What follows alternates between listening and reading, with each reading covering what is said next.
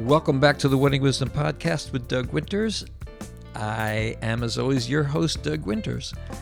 Today is episode 76, and I could not be more delighted than to bring you my very special guest, Bryan Rafanelli. He's an internationally known event planner, raconteur, philosopher, and all around great guy.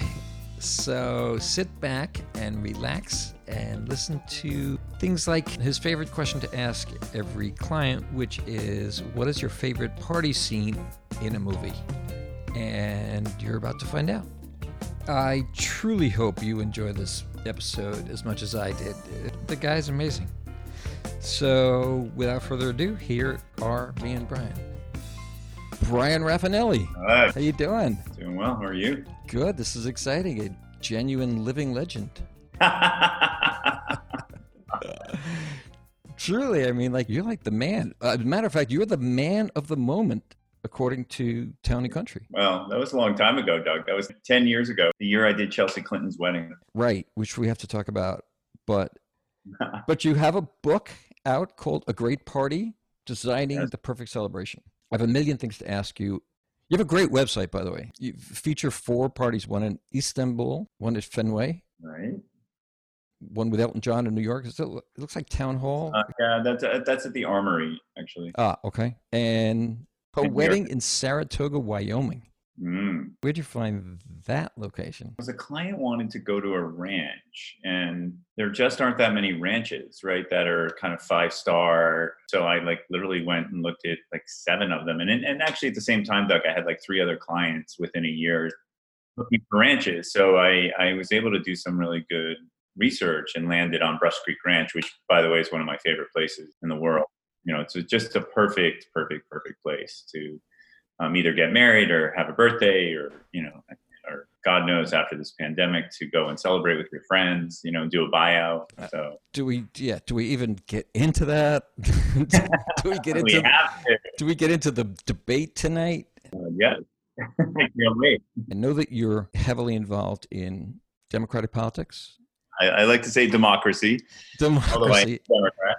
yeah, I did parties for ten years for People for the American Way. Do you know that organization? Sure, of course. What I didn't know that the person running it was a woman named Bobbie Handman, whose hmm. husband Wynn Handman was a world famous acting coach. All of this I did not know. I just knew her as this really lovely, incredibly nice lady. She's the one that convinced Paul Newman to work for Eugene McCarthy in 1968. Yeah. I mean, it's like, God, I have so much to talk to you about. Now I haven't done the party in 10 years. So, but the one that got me was Obama's White House state dinners. Mm. And here's what I know about state dinners that one scene in The American President with Michael Douglas and Annette Bening walking down the steps into this magnificent. Do they even have state dinners in the Trump presidency? They have had two state dinners, but when you measure that against the Obamas or the Bushes or the Clintons, I mean, you know, they had 20 or I think Bush had almost 30. It- they just haven't had state dinners, but I, I think there's a reason for that. I'd love you to talk about how you get that first job doing a White House state Hmm. dinner. I, I can only picture the Queen in England or the royal family, the roy, you know, where there's such protocols. You're supposed to call her mum. You're not supposed to talk to her before she talks to you, or Right.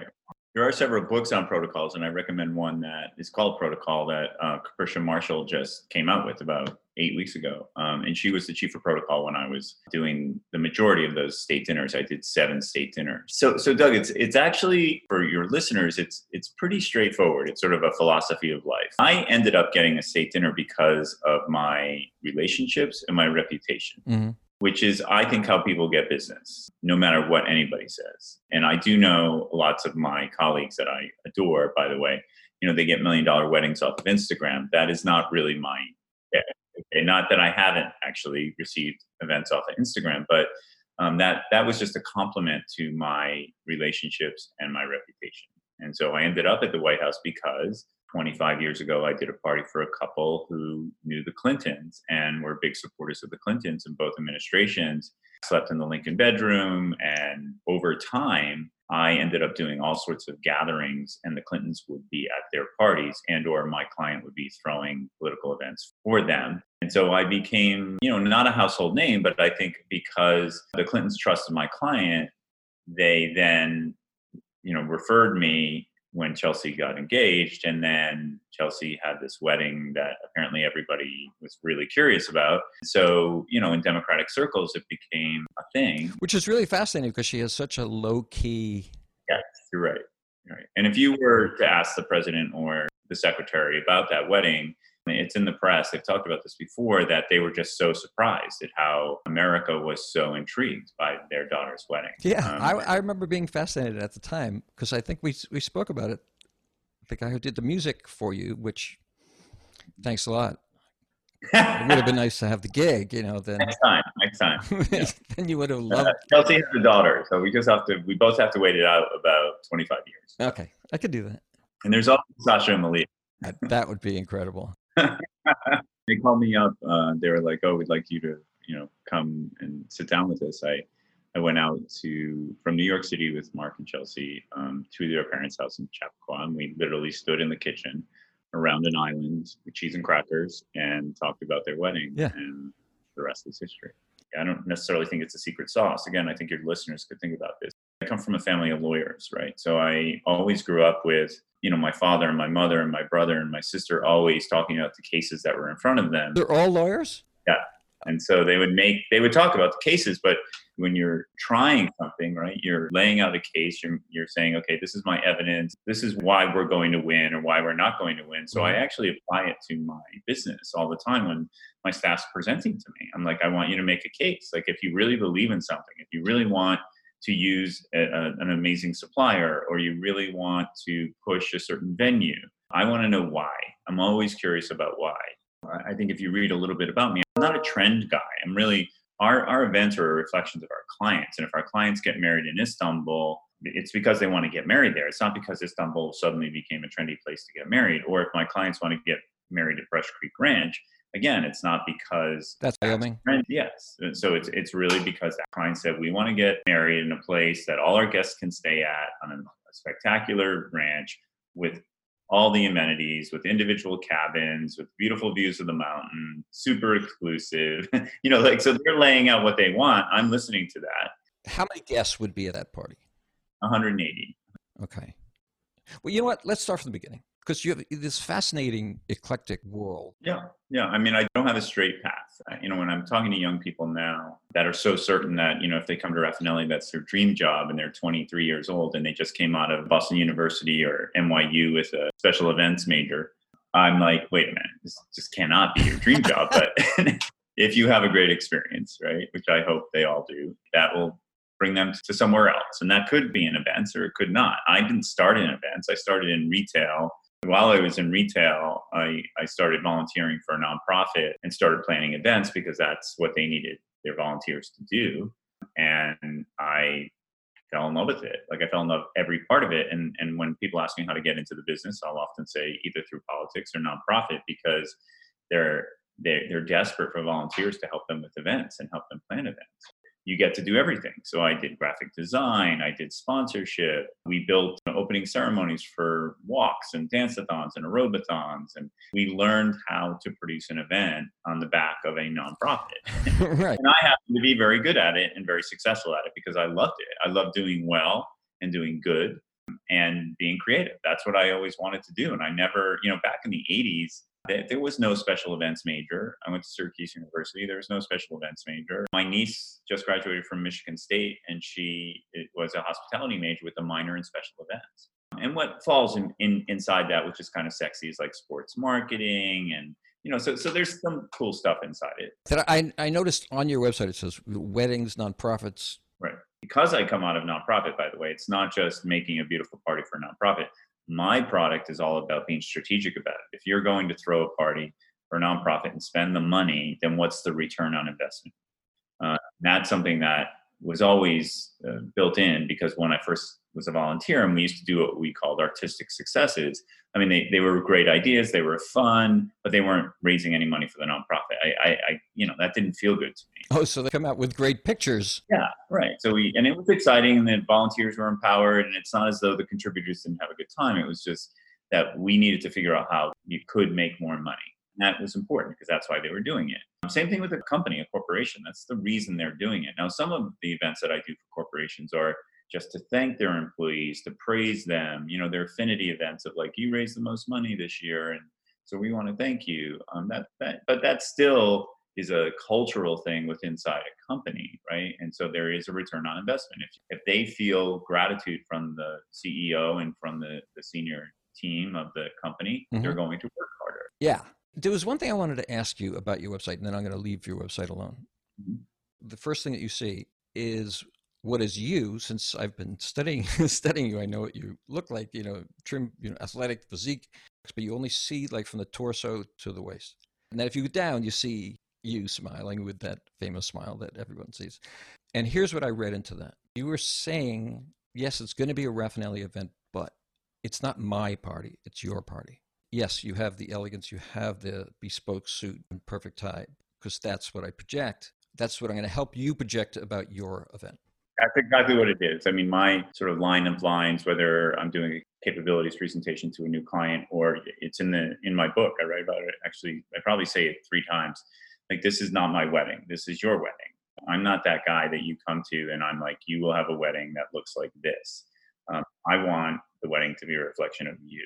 So, as much as my name is on the door, and I appreciate you saying I have a nice smile, but it's really not about me, right? It's about you. What you buy is intellectual property, 25 years of experience, strategic thinking, a level of style, and certainly a level of service. We will bring that to the table. And it's hard for us not to do a good job, right? but at the end of the day, the event is your event. And so it absolutely has to be a reflection of you. And by the way, it's my job to figure that out. I mean, my clients don't walk in the door and say, I want to have a whatever, a, a, a winter wonderland theme party. They usually don't do that. They'll start talking about you know what they'd like it to feel like um, what what's i often say what's your favorite party scene in a movie? or what's the best party you've ever gone to in the last five years? And tell me why. And what was the worst party you've ever gone to? And so i can sort of begin to understand what turns them on what they're drawn to what they don't like. You know i think you probably know this really well. In music i think the best way to go at music is to find out what clients don't want to hear. That will help you understand what they do want to hear without them even knowing. And that's really what i try to do uh, it's interesting with my staff, right? Like I have a, a nice, healthy staff. I'm fairly young people. Their heart's in the right place. But sometimes they'll have an expectation the client knows exactly what they want, and they don't. Much like like how much does a wedding cost, or you know, people don't know that. We know that because we I get married ten times a year, so I yeah. can tell you what a 200 person wedding is going to cost at Brush Creek Ranch in Wyoming. Right. I can tell you that, but I have no expectations that people really completely understand what it costs, how to get there, what's what is the the plan between the day they meet us to the day after the, the project. We really have to lay that out, you know, to them without overwhelming them. Look, my niche is working for really successful people who have really complicated lives, right? So they don't, they, you know, they want to enjoy every minute of planning their event, whether that's winning the Super Bowl and having a ring ceremony or um, doing a state dinner. They want to enjoy it, but they don't have a lot of time to do it. Like when I presented to the first lady for Christmas at the White House, they bought two years in a row. You think about the White House, the East Wing, the West Wing, the private residence, the main house. Um, we had like over 125 Christmas trees in the house. And I had 22 minutes to present that to Michelle Obama. 22 minutes. By the way, I set it up three dimensionally on all, you know, I had a eight foot table for every main room. We had ornaments, we had renderings. Wherever I could give her an example, I wanted to, but she loved it. It was exciting. Everybody loved it. You know, the social office loved it. The first lady staff loved it. It was, it was like an event. We did this in July, by the way, for December, you know, Christmas. So we, that, that was an audition. Well, no, it wasn't an audition. I had, I had. oh, you job. had the job.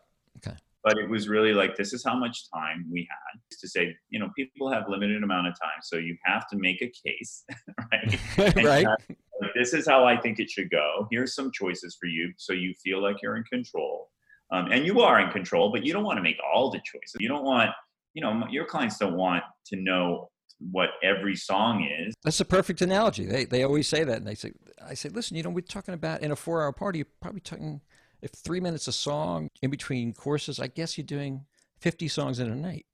You don't want to program yeah. it. Now, I have some clients who would want to go through with you and know all those 50 songs, but I'll say a good band leader is actually, he's got to pivot. He or she has to pivot when things aren't going the way we thought they oh, were going to go. Thank you. if energy goes up or it comes down or the father the wife speech is too long or they, you know, somebody gets in a fight or, you know, like you have to pivot to bring the energy back, right? Yeah. So you can't follow 50 songs in a row, but you could say, look, we're going to you know, we're going to start out with some amazing jazz and people are going to be tapping their foot and then we're going to bring them up and then we're going to. yeah, exactly. I get it. I know how it works, but I don't, I don't believe a client wants to know all of that, but they want to, they want to understand that you heard them, they can trust you, mm-hmm.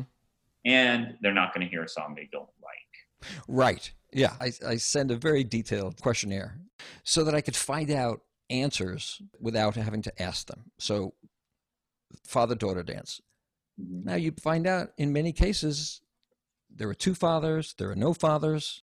I was raised by two mothers. Uh, my father just died, you know, six months ago. Honestly, Doug, I find like that's a minefield. It's a yeah. mine. Yeah. Because you don't really know. Right. You know, I always hesitate when I'm like, so, uh, or, or if I read something, you know, you can read all about your clients, right? So if I read something and find out the bride doesn't have a good relationship with her father, so, so when you're saying to the groom, oh, well, you'll dance with your mother. Oh, and you'll dance with your sister. Um, like, you know what I mean? Like there's a funny moment where they're like, oh, I'm not dancing with my father. I'm like, okay, great. Um, you don't, that, you don't have to dance with your father, you know? Right. Um, right. You got, you know, so it's not as black and white as it used to be, not traditional, and there are no rules. Like that's a fact. I love that. Like I'm in this business for the change. Yeah, me too. I love it. I love it when things change. I don't want to do the same thing every single time because I would, I would go crazy. Yeah, it would be boring. It wouldn't last 10 years. exactly. I can't think of anybody in the business, and, and I'm friends with, you know, 25 amazing producers from around the country, and nobody is the same year to year. They they they pivot, they change. Of course, know, they have a certain style maybe, but they they change because their clients change. All right, so can I just go back to this thing since you said movies? you referred to, you know, sometimes you'll say, "What's your favorite?" Favorite party scene in a movie? Yeah, sure. Is that scene in The American President pretty accurate? Well, no, because uh, for different reasons. It's actually accurate if you think about the Clintons and the Reagans. State dinners used to be smaller, just to clarify a few things. So in the East Room, you can seat 236 people for dinner, right? But if you have a 500 person state dinner, you cannot do it in the house. You build a tent on the South Lawn.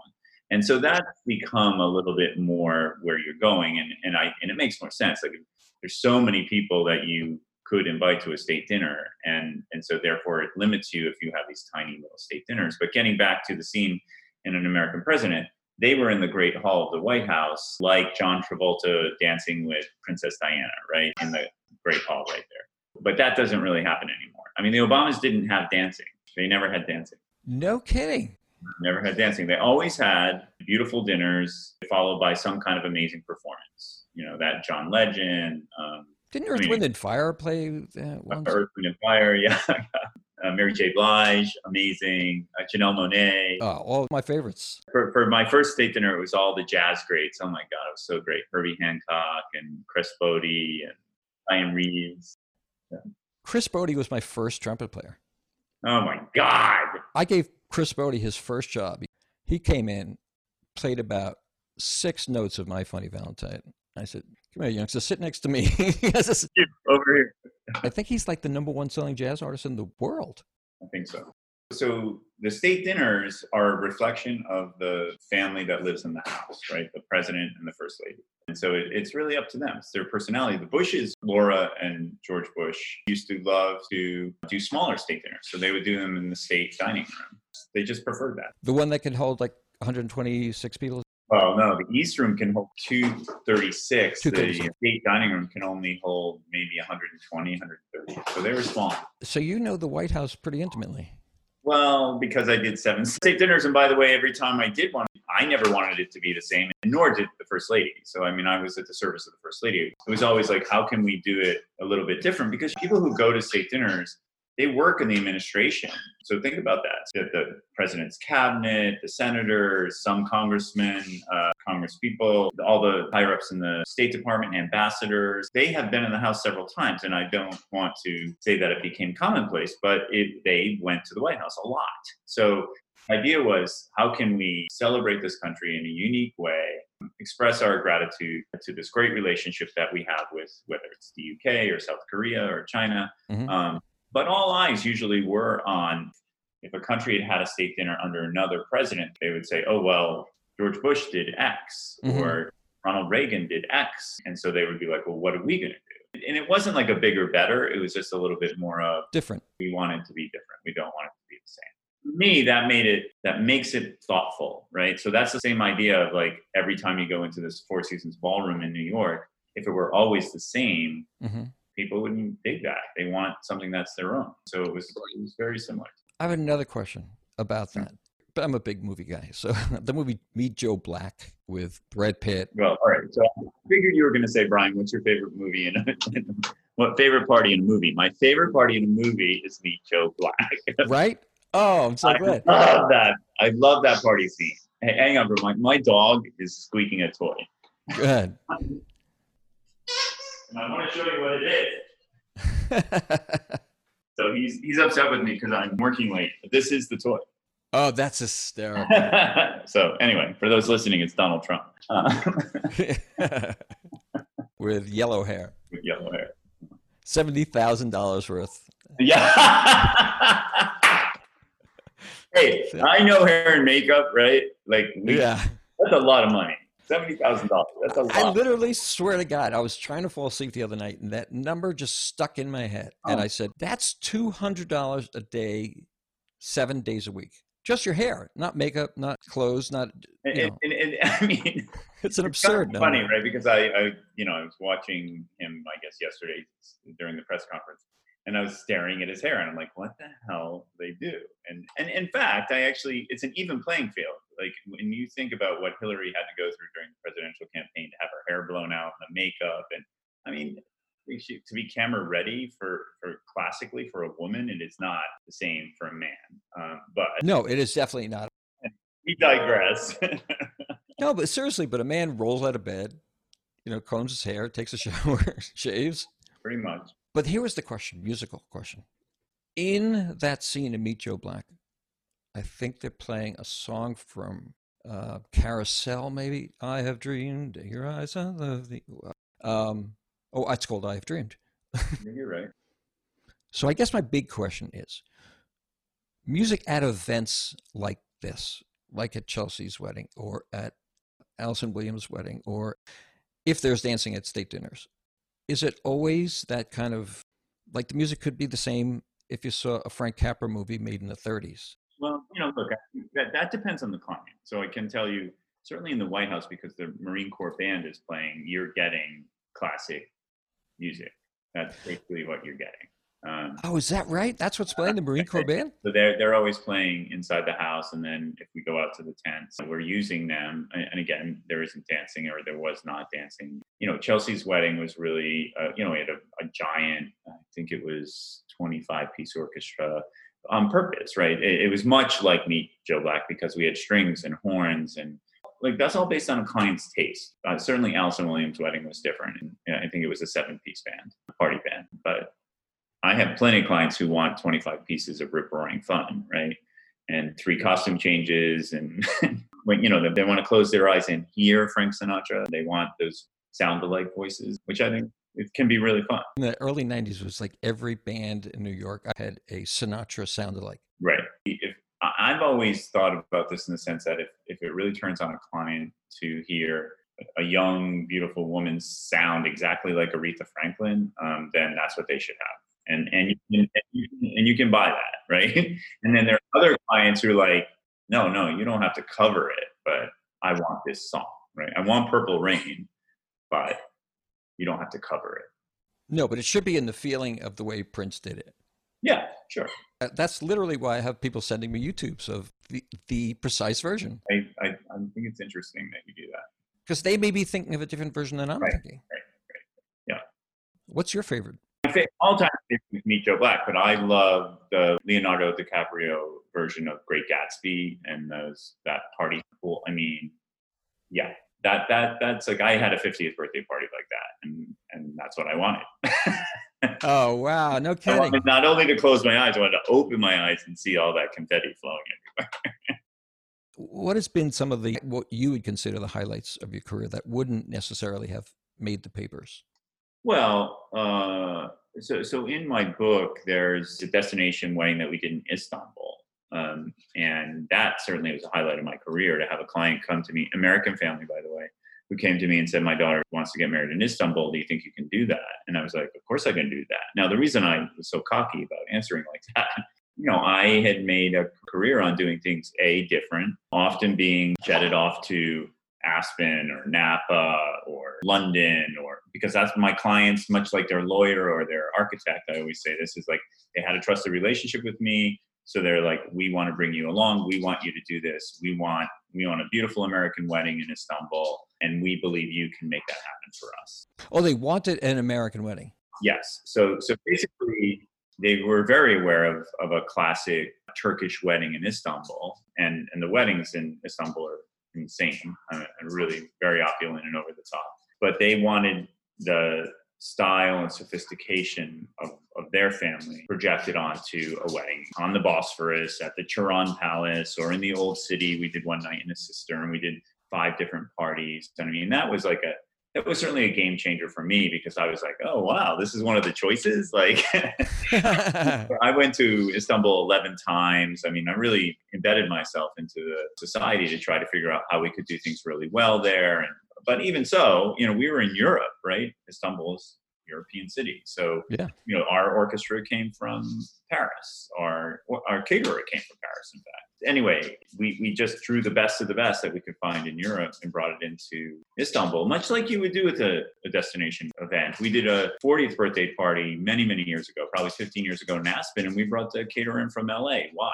Because our client didn't want to use a local caterer. They wanted to do something different, and they didn't trust the caterers in Denver. Not that there's anything wrong with caterers in Denver, but we want LA. I'm trying to remember the name of the famous chef that we brought in. like a Wolfgang Puck. Something like that. I was Patina. Patina. Anyway, I'm all in. What I love about destination events, birthdays, anniversaries, weddings, is that you're transporting a group of people. They're all yours for a weekend, right? They're not scattered all over New York City or LA, or they can't like leave and bring their kid to soccer. Like Ah, they, right. you own them for a weekend.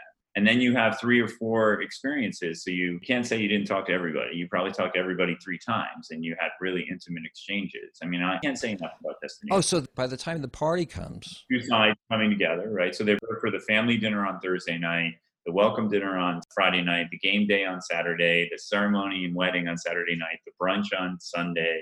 I mean, you definitely make friends or you- you're going to go crazy, right? so all right, so it's not a destination party; it's a destination four-day extravaganza. It's four parties. I mean, I think that if you look at the average American family right now, because I find it fascinating, and I say it when I'm speaking to my industry and we talk about how much money does a wedding cost and all those kinds of things, I'm like, hey, just a wedding, you know, a ceremony in a church followed by a reception, seated dinner, you know, that's X. So in the Knot's, like $20,000 is the average spend for, you know, an American family. I'm like, well, that's for one event. But if you add on all these other events, you got to be pretty clear about that, right? It's it is four separate parties with 200 people at every party. That's like four weddings, right? Yeah, that's what I'm. That's what I'm asking. Yeah. Definitely smart about it, or the father of the bride's going to not understand why it costs so much. Right. so it's not five thousand dollars a person. You know, it's actually five events. so maybe it's a thousand dollars a person for five events. Right. We're going down a rabbit hole, but that's how. No, but but I understand what you're saying. Is when when people say, "Oh yeah, a wedding should cost twenty thousand dollars," it's like well, the trend of like having an after party. Well, an after party is another party. no. But forgetting about that, I'm just talking about the four hours of the party or the six hours of. Oh, yeah. like, name me a party in New York or Boston or any city in New York where that party's going to cost twenty thousand dollars. The band's going to charge ten to fifteen. The good thing that came out of the pandemic is these mini weddings for the father of the bride with 50 people, right? that virtually cost nothing. Yeah, yeah, yeah. And it's hard to spend twenty thousand dollars, right? Yeah, exactly. That's the only good thing. But yeah, I hate when people say, "Oh yeah, we read that the whole party should cost X amount of money." I was like, "Oh well, read another magazine. Get Town and Country." I always scratch my head when brides or the Knot. I love them, but when they they quote that number, I'm like, "Oh my god." Your listeners, there's plenty of people out there getting married and spending twenty five thousand dollars on a wedding. I get it. You know, it's funny going back to the White House. My, one of my favorite people I had on the podcast was Sylvia Weinstock. I love Sylvia. Yeah, I am not a legend. She is a legend. My favorite Sylvia Weinstock story, early getting into the business, I was sitting there with the mother of the bride and the bride and myself and Sylvia, and we're talking. They designed this five story cake. It's like so gorgeous and extravagant. and, and then the mother of the bride says, So uh, Sylvia, like, how, how are we going to transport this? And she's like, oh, darling, you're just going to put it on your plane. yeah. Literally, the mother of the bride was like, oh, okay. Um, so they like flew a cake out private, right? And like it just rolled off Sylvia's tongue. Of course everybody does that, right? And actually Sylvia, she used to like love like Delta Airlines because they always, you know, treated the cakes well. Uh, That's what she said. She went into different airlines. You know, and she says you got to remember, I have people going to Kennedy Airport at five thirty in the morning. Exactly. So it used to be me. Yeah. Old days, your cakes flew commercial, not anymore. exactly. You've been interviewed a million times. What haven't people asked you that you've wanted to say? I learned something amazing that it was the, that it's the Marine Corps band playing. And, and extraordinary, so talented young faces. I, I always made me very proud. A different view of the military. It's, it's, it's pretty special. Pretty cool to be president, right? You get your own helicopter, your own plane, your own house, your own camp, your own band, your own song. yeah, but in First Lady's book, mm-hmm. she said the one thing that they don't tell you is that it's incredibly intrusive on your normal life. There's a balcony in the residence, and all I want to go out is like with a cup of tea and read a book. And they said, "Oh no, you can't go out there. It's like there's there's no protecting you." She kind of brings you inside. How do I raise two girls normally, right? Where they have Secret Service around them for a lifetime? And you get inside that. I think at the end of the day, though, I think they did it very well watching them. And I think that I know that the Clintons have done it very well. They learned to just be themselves, live their life, and trust the people around them. And so then, therefore, they could move through the house and they could do what they wanted to do when they wanted to do it and you know there's two parts of that house. There's the public floors and then there's the private floors. And so you know they learn to live that way but that's how all presidents are living now. Our supreme court justices are many of our senators are. That's just a way of life and they have to normalize everything. Everything has to be normal. And i think that's the key quite honestly you know sort of the secret sauce of the people that i've served is that i treat them like everybody else. There you go. I respect them for what they are you know who they are what they've accomplished but at the end of the day, they're just like me and you, and they crave actually normalcy. They don't crave somebody blowing smoke up their ass every 10 seconds, right? Uh, and nobody wants that, but they do want respect. And so that's that perfect combination is what you can make you successful with people who are successful. I, I really believe that. And, and therefore, I reveal who I am, right? And and so then they're like, oh, either they like that or they don't. But that's just like you know you and I today, or, you know, people listening to this much as you can be yourself. That's the, that's the trick. So you have an office in Boston and an office in Manhattan, right? Yeah, I do. I think you're the only person that I've had on that that has that. You know, I started my business here, and then you know when opportunity rang. You say here, you're in Boston. I'm in Boston right now, but I started it, okay. my company in Boston. But you know, when I started doing projects with New York clients, so this is my pro tip for everybody. You know, your best customer is sitting in the room in my opinion, right? So 300 people at a beautiful wedding that's well run and, and, it's uniquely that families and everybody feels great and they walk away from the wedding saying, my God, that was like the best wedding I ever went to. And, and so who did this? You know, if you say to the mother of the bride, the father of the bride, wow, this was amazing. Congratulations. They're like, oh, we, we hired this guy, right? and I haven't that guy. So that propelled me into other places. So that's how I ended up in Aspen or LA or Napa or whatever. But New York, obviously being the center of the universe, was, you know, I did a wedding, 13 of the bridesmaids were from New York City. And everybody thought I was a New York party planner. And I didn't say yes or no when they were like, oh, hey, you know, like, so it, it, suddenly I was like, oh, I'm onto something. Look, you know, now. It also doesn't hurt that you have absolutely no regional accent. Well, that's true. And by the way, I grew up in Rhode Island, right? so, with all due respect to my fellow family and Rhode Islanders, I don't know really how that happened, but I, I did not pick up on that fantastic accent.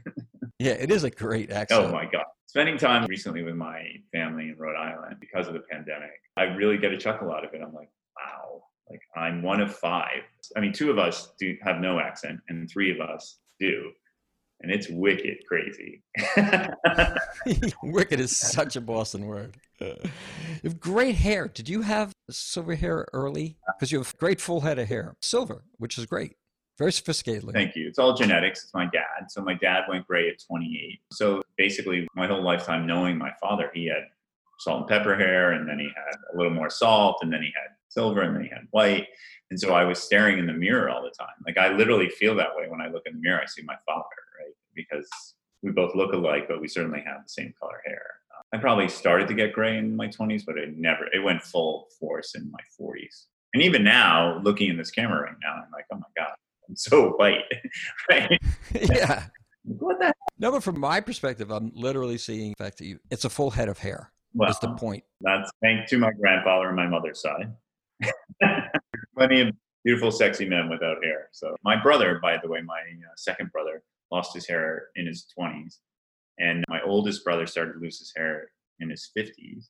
I was always like, well, if this happens, I'm, I'm going to rock a bald head. So I'm not going to worry about it. I'll pivot. um, what was the thing you did in Fenway? That looked unbelievable. Uh, I've done a lot of work for the Red Sox. So the owner of the Red Sox, John Henry, I did his wedding to his wife, Linda Pizzuti, managing director of the Boston Globe. Oh, wow. I did their wedding at Fenway. Um, they actually got married, small ceremony, but ended up having this amazing 600 person seated dinner in a glass tent on the outfield of Fenway Park. A glass um, tent. So you like everywhere you looked, you just looked across the field. So you were looking back to home plate. Oh, that's great awesome. And then, as a surprise to Linda, a couple weeks before, I went to John and said, "What do you think about fireworks?" And so we shot fireworks over all of the executive suites of Fenway. Oh my god! You know, all the guests came outside, and Linda, who's this amazing, amazing business person and and very A type person, was like, "What's going on?" like we get out.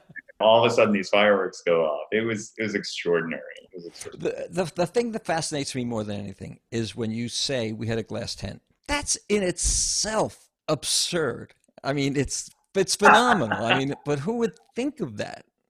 Well, more absurd, Doug, back then, ten years ago, than it is now. Interestingly enough, I, I was doing a site visit over the weekend, and we're doing a, a very small wedding, and I was surprised we could get a glass tent for this small wedding because generally they're very big tents. You know, the, the glass sides are 13 feet high. That's what's so amazing about them. Yeah, I, can, I can't um, so, even picture a glass tent. And and by the way, the in that category, I mean, I could go on about it. I probably six months ago saw sort of the future of tents of these beautiful greenhouse tents. They're all coming out of Europe, but but the suppliers are starting or had intended on opening in the Hamptons this summer. Uh, hopefully, they'll do it next summer. But the tents are changing dramatically because I'm in the business of building tents all the time and making tents not look like tents, right? So, and it's not really fair to call it a tent. It is a structure, right? It's it's not going to go anywhere in a hurricane.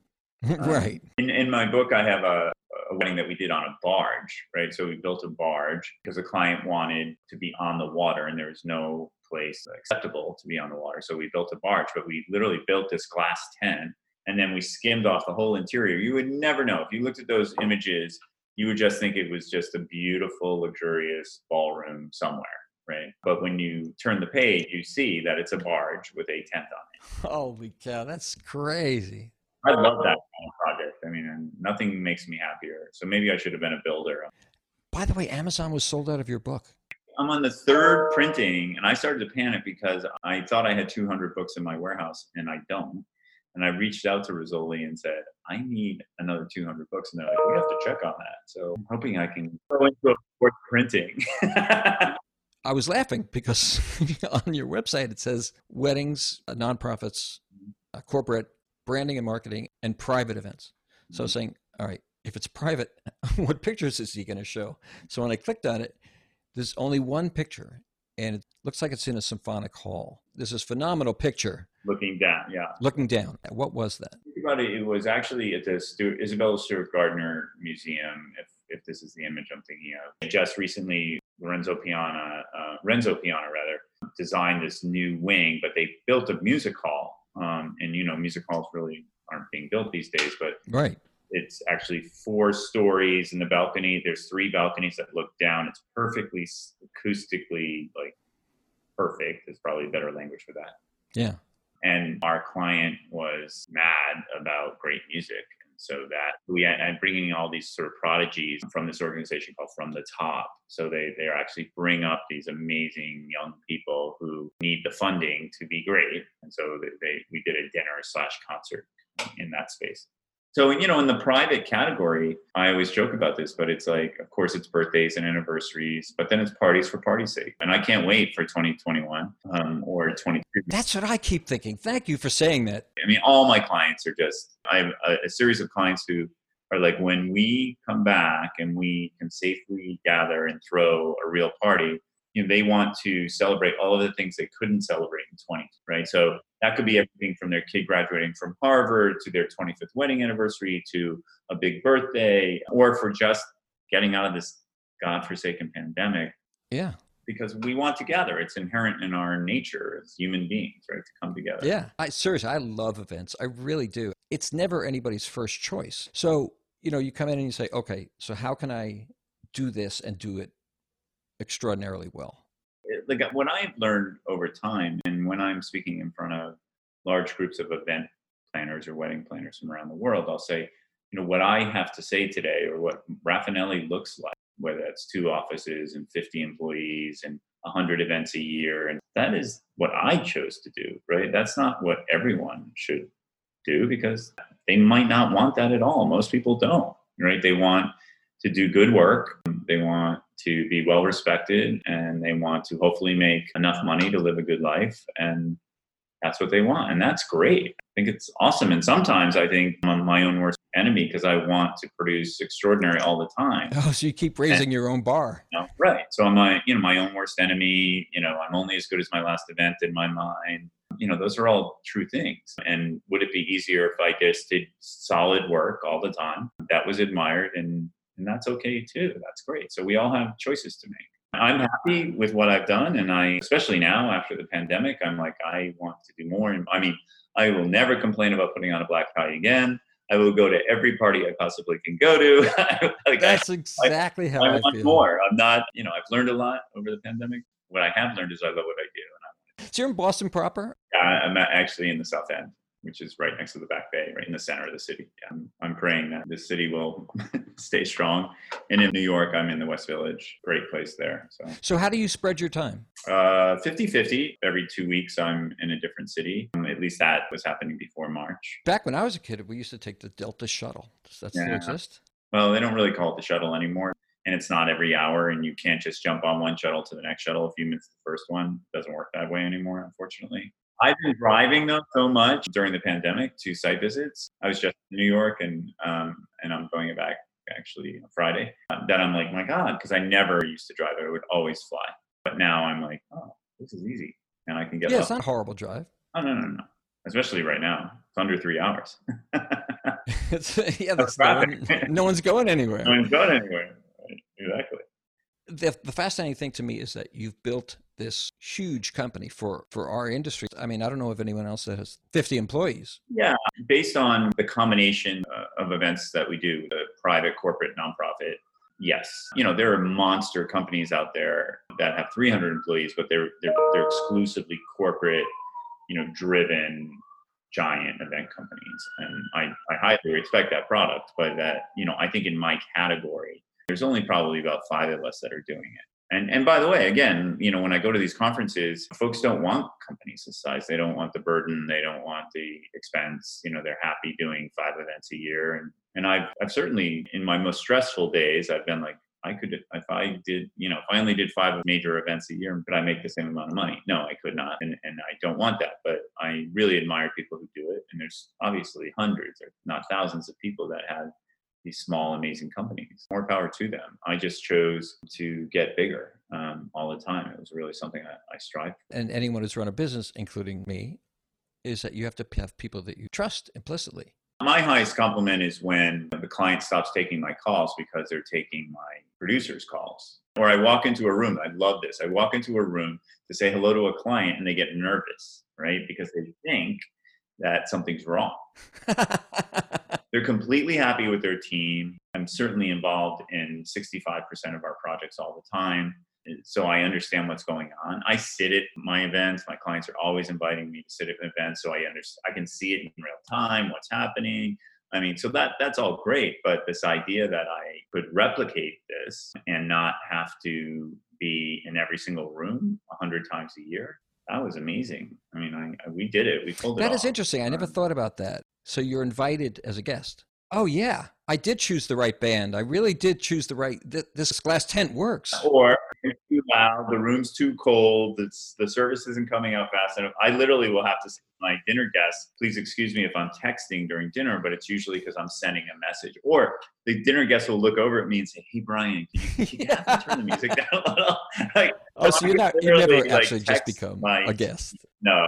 Well, uh, look, I have had plenty of experiences where I kind of got lost in the party like everybody else and had an amazing time and kind of forgot. And it's because the party was running perfectly, right? Or, or as close to perfect as possible. But I have a whole system of like I always have my assistant with me so that I can see see her across the room. And if I look at her, she comes over so I can say politely and quietly, hey, we need to, you know, tell the waiters to slow down or it's time to kick up the music or whatever. I mean, I, I I can do that as a guest, right? You can do it in the corner of the room, but I'm telling no, you. No, of course, because I'm always on the bandstand. So I'm anticipating right. what people are thinking. So to me, slow service is a killer. Food service. Well, slow service, uh, unless you want, eh, like you want a beautiful 90 minute dinner with background music. You want this grand dinner. You want five courses. Absolutely, I'm all in, right? But if you if you're like, I want to go, like we have to go, we have to go, right. we have to go. Like if you're that kind of person yeah. and you want that kind of party, that's you, you, really have to move. And you want to be the best, and you want people to have dinner. You know, uh, you don't want pulling the plates away from them, but that you have to. That is precision timing. I'm at every party I do. I play the keyboards and I lead the band. So if someone's, you know, table A, I see that they've been served, they've eaten already, and two thirds of the room hasn't even been served yet. I was like, holy shit! For this is going to be forever for these people right here. Well, you need two kitchens, Doug, so they can come from both sides. and when you build a tent, you can do that. And unfortunately, in a hotel ballroom, you can't have two kitchens. But when we do these, you know, massive build outs of 400 people, 500 people, we build at least two kitchens, sometimes three, and have them come from different parts of the room so that everything can come out and everything can go away. You know that that's ideal you know, thousands of things that go into a party. Like, how many people were employed to make a glass tent? Well, I always say if you're going to get married at home and we build a full floor and glass tent, and when you see the number, what it costs to do that, you, you just, you're, you're like, come on, you know, I'm going to buy my daughter a condo. I'm going to, like, no. But when you live it, when they see these amazing workers come in and, and spend 10 days building this structure, you know, by the 10th day, you totally understand. You accept how much it costs. In fact, you think it, it should they should have charged more because it's so complicated. Uh, and, and there's such precision behind it. And then it goes out in two days, three days. It's it's it's it's such a great thing for a client to see. And the minute it's over, it's over. Yeah. I remember saying to Sylvia Weinstock, I said, you know, you make these magnificent pieces of art and it's destroyed when people eat it so she says, Yes, that's the best compliment I get. The best compliment I get is when people come back to for seconds, like every part of my cake is edible. So the more the cake that's gone, the best compliment. She was the one who told me about the White House, and she says, Doug, I got to get you into the White House. This was two years ago. She says, wait a couple of years because I refuse to go in now. But where was that picture of, of yeah. you and Kamala? If I could just be a little political for a second. Oh, that was actually here in Boston where I am tonight at the Four Seasons Hotel. So I, I did a little speed dating, speed dating. Um, I call it, before I been on a presidential candidate. So I had coffee with Kamala and, and, in fact, I did it because a friend of mine, a political consultant, asked me if I would have coffee with her. And I was like, ah, I don't know if I like her. An hour and 15 minutes later, I mean, I was madly in love. I ended up supporting Pete Buttigieg in the primary, but I highly respect her. She's a fantastic person. She will make a great vice president. Sylvia, too. On the podcast, she even says to me, yeah. Uh, and we talked about this. She says because uh, she loved Mayor Pete, and she said I would I would have a, a what do they call it? a fundraiser here in my home for for Mayor Pete. And I said, Mhm. well, put me down as the entertainment because I'll do it. I'm here. So she says, okay, who do we have to talk to? You know, I like, I thought you were the one who was going to well, talk to me. well, Pete will run again, and Kamala will run again. Um, there'll be plenty of opportunity, though. I yeah, assure young you. guy, young guy. um, so do you ever think of running for office? No, No, it'd be such a step No. down. a different life. I was a political science major in school. I certainly love politics and I love trying to make the world a better place. And so I'm very devoted to, you know, both local and, and federal level elections, you know, because it's uh, the most powerful thing we can do as, as a group of people is to come together and find good people to run our country and not be so cynical that they're all crooks and con men, because they're not. Um, they're great people out there at all levels. So I want to be a part of that. Even with what's happened with being so polarized, I still believe in it. I still believe that we will get through this and we will have another president that will bring our country together. It, it might take three or four presidents, but it will happen. We're a young democracy. I, mean, I was always fascinated by politics myself. You know, when you go back in years, you know, you think of what could be com- comparable to 2020, and I'll say 1968. Yeah, 1968. And Bobby Kennedy, Martin Luther King, rioting at the Chicago convention. That must have seemed like the, world was going to end. for my clients that are in their 80s and 90s, as horrified as they are about what's going on for their grandchildren, great grandchildren, they have lived it. So I often think well, when I get really frustrated, I'll call up one of my first clients who invite and, and, and introduce me to the Clintons. I mean, she's 87, you know, and she'll be like, "Well, they fine." I'm like, "Okay," because you've lived this long life and seen wars and conflict and 9/11 and I mean, whatever. I, I, I really yeah, believe I think it's very cyclical. not discount that it's not a tricky time and that we're in trouble because we are. It'd be nice if we had a president that acknowledged that we still have a raging pandemic. And Boston was one of the first hotspots, right? Well, yeah, we had a Biogen conference here. Very small conference, by the way, but the infection rate was through the roof. It's really why Boston became a hotspot. I think if that had conference had not happened, we would have closed down. We have a very conservative governor, very smart governor, and so we've done very well. But to think that this one event ended up having so many people suffer and die So that was the ultimate super spreader. So honestly, it could have been 10 times worse in some ways. And, and clearly, we could have done a better job as a country to shut down. But um, It's just amazing when you see guys like Fauci holding an like an M90 N95. yeah, in 95, yeah. It's ridiculous that this country, you know, like in 1945, they said to General Motors, "Well, you're not making cars this year; you're making tanks." Okay, so that that's that's presidential power. This uh, doctor was on saying, "You know, I usually don't get mad about this kind of stuff, but I don't understand why we cannot mass produce these things and every person in America have an N95 mask for a buck. You know, everyone should have it and wear it for six weeks." Right. And and how could something like that be politicized? Because Yeah. so actually, Pete is just rolling out a book called Trust, and I do think this does come down to trust, right? So, do you trust that that story is true? And if you do, then you're afraid to gather, and we're in the gathering business, and Right. that is the thing that scares me the most of this idea that even with all the testing in the world Mhm. and a vaccine and a short-term treatment and rapid tests and a saliva test i do think that's the perfect storm. If all those things things come together we will come together in a year from now but that's a long time away. And it's all based on trust. That's a fact. You know if you trust that this can work and that if we do x then we will be okay and we'll be safe. Great and i hope that happens but a sense of trust and believe that what people are telling you to do that are scientists you should do it. And what's the worst thing that could happen? That everybody has to take a test everybody has to wear a mask But what do you do when you have a president that says you don't have to wear masks, and in the middle of a pandemic, come see me at this at this? you vote and you get the fucker out Thank you, thank you, thank you. See, I wish we have to end it on that. That's perfect. Yeah, this is fascinating. I, think we could talk all day. Bryan Rafanelli, this has been absolutely a pleasure. Thank you. Have to do it again when we open up. Absolutely. Have a great night.